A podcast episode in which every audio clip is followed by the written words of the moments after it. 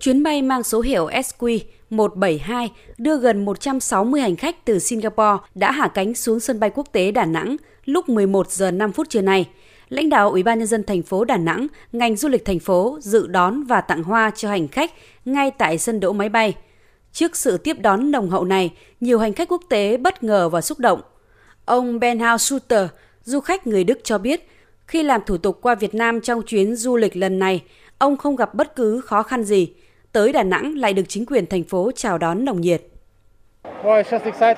Tôi thực sự cảm thấy rất vui và hạnh phúc khi được quay trở lại Việt Nam sau 2 năm không thể tới đây vì dịch bệnh. Các bạn đón tiếp chúng tôi rất trọng thị, tôi thực sự thấy rất tuyệt vời. Hy vọng chúng tôi có một kỳ nghỉ tuyệt vời tại đây. Lúc 12 giờ 30 phút cùng ngày hôm nay, chuyến bay mang số hiệu VZ960 từ Bangkok, Thái Lan cũng hạ cánh xuống sân bay quốc tế Đà Nẵng, chở theo 150 hành khách.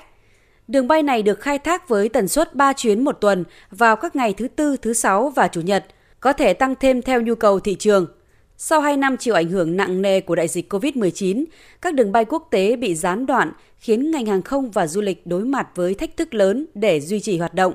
Sự kiện khôi phục đường bay quốc tế Đà Nẵng hôm nay có ý nghĩa vô cùng đặc biệt, không chỉ đánh dấu sự trở lại của các chuyến bay quốc tế mà còn đánh dấu cho một giai đoạn phát triển tích cực hơn trong thời gian tới. Ông Nguyễn Bảo An, trưởng đại diện của hãng hàng không Singapore Airlines tại Đà Nẵng cho biết.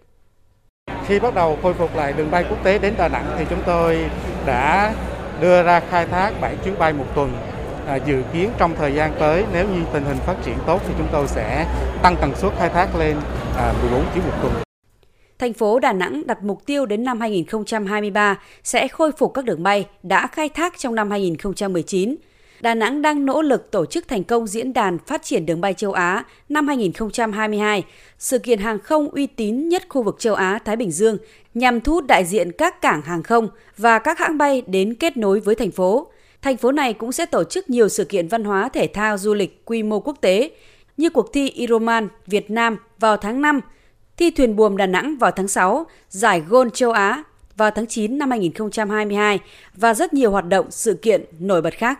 Ông Trần Phước Sơn, Phó Chủ tịch Ủy ban nhân dân thành phố Đà Nẵng cho biết. Về phía lãnh đạo Ủy ban nhân dân thành phố Đà Nẵng, chúng tôi cam kết sẽ tiếp tục quan tâm chỉ đạo kịp thời, tháo gỡ khó khăn vướng mắt để khôi phục hoạt động du lịch hàng không trong điều kiện bình thường mới với phương châm thích ứng, an toàn, linh hoạt, kiểm soát hiệu quả dịch bệnh COVID-19.